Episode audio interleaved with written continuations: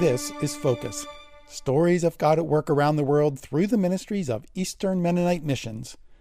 Today's story takes place in Thailand, and due to the sensitive nature of this work, some names have been changed. Andrew and Kara serve with EMM in northeast Thailand.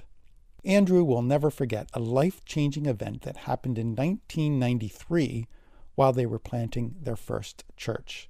A Thai pastor and Andrew set up a Sunday afternoon preaching point in their carport. Gospel tracts distributed in the housing developments surrounding their home brought in believers. Things went fine until the day they announced that they would switch to morning services.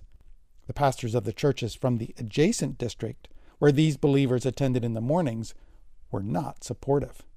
Andrew remembers vividly the concluding remark of his friend as they walked out of a meeting with one of those pastors We must find our own sheep. Andrew returned home discouraged, and he asked God to show him how to proceed. On that very day, their neighbor, a Norwegian missionary, called to Andrew from across the wall between their houses. I just got home from attending a youth with a mission seminar in Pattaya. I was thinking about you and want you to have these. In her hands were a pack of cassette tapes of the seminar and a thin magazine sized book called Church Planting Through Obedience Oriented Education by George Patterson. As Andrew flipped through the pages, he smiled at the listing of pitfalls. Avoid preaching points.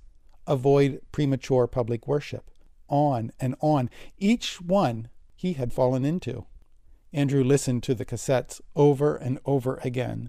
Patterson's method of training was so practical, and with this method, he started a movement in Honduras, which resulted in a cluster of a hundred churches. Andrew wondered could this be duplicated in Thailand? Is this what God was calling Andrew to do?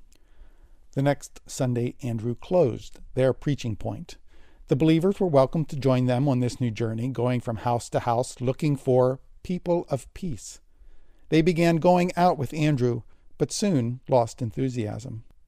During this time, using ideas from Patterson, Andrew developed the Life Enrichment Project, which led them in planting their first house church.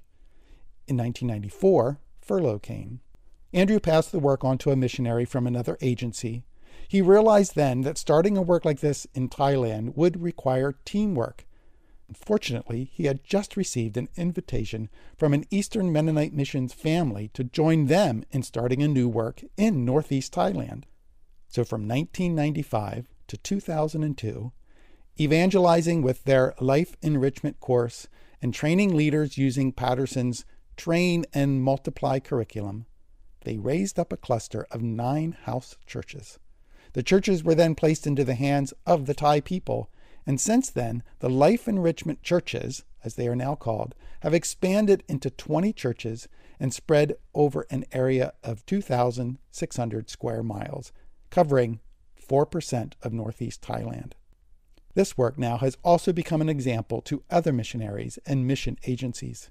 Now, their vision is to see this movement reproduced in other provinces where Isan villagers are still without a witness. Andrew and the team estimate that it would take 24 teams to finish the task. So please pray with our Thailand team for God to provide these laborers. Pray also that God will provide the right teammates who would work directly with Andrew and Kara in training and coaching these teams. Thanks for listening. I'm Joe Hollinger for Eastern Mennonite Missions.